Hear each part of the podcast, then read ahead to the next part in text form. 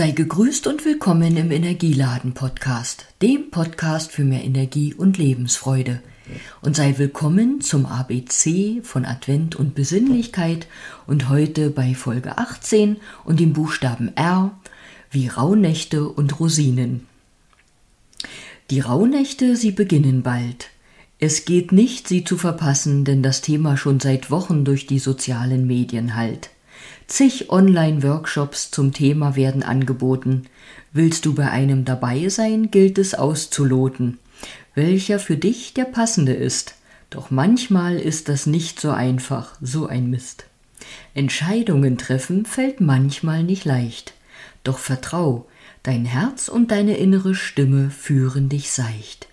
Sie lassen dich spüren und erkennen, was beim Entscheiden soll machen das Rennen. Und ganz ehrlich, ist denn eine vermeintlich falsche Entscheidung gefährlich? Ich glaub nicht. Lass los den Gedanken, etwas zu verpassen, so wird auch das Gefühl von Unsicherheit verblassen. Alles hat doch seinen Sinn, so steckt der auch in deiner Entscheidung drin. Vertraue und folge deinem Bauch, so mach ich's auch. Kopfzerbrechen hilft da nicht, die innere Stimme fällt ins Gewicht. Wie du am Ende die Rauhnächte gestaltest, ganz allein du verwaltest. Wir können uns Anregungen holen und Anleitungen beachten. Wir können, können danach trachten, alles korrekt und richtig zu tun. Doch werden wir dann jemals in uns ruhen? Vielleicht denken wir dann immer, ob es ausreichend und gut genug. Womöglich ist das ein bisschen wie persönlicher Betrug. Wahrscheinlich rührt dies auch von der Schulzeit her, als die Lehrer gingen umher und schauten, ob wir genau ihren an, ob wir genau ihre Anweisungen umsetzten oder unserem eigenen Willen nachhetzten. Was ich damit sagen will, sei von Zeit zu Zeit ganz still.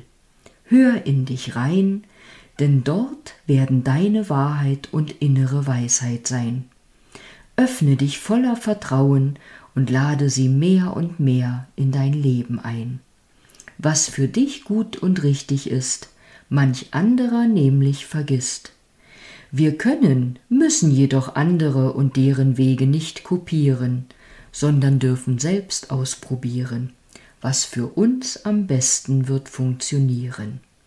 Erinnere dich an Leichtigkeit und spiel einfach von Zeit zu Zeit. Ich danke dir fürs Zuhören und wünsche dir einen guten Tag voller Vertrauen, voller Leichtigkeit. Möge er vielleicht ein bisschen verspielt und kindlich sein. Hauptsache, er tut dir gut und du bist am Ende des Tages zufrieden. Ich sage bis bald, vielleicht bis morgen zur nächsten Folge.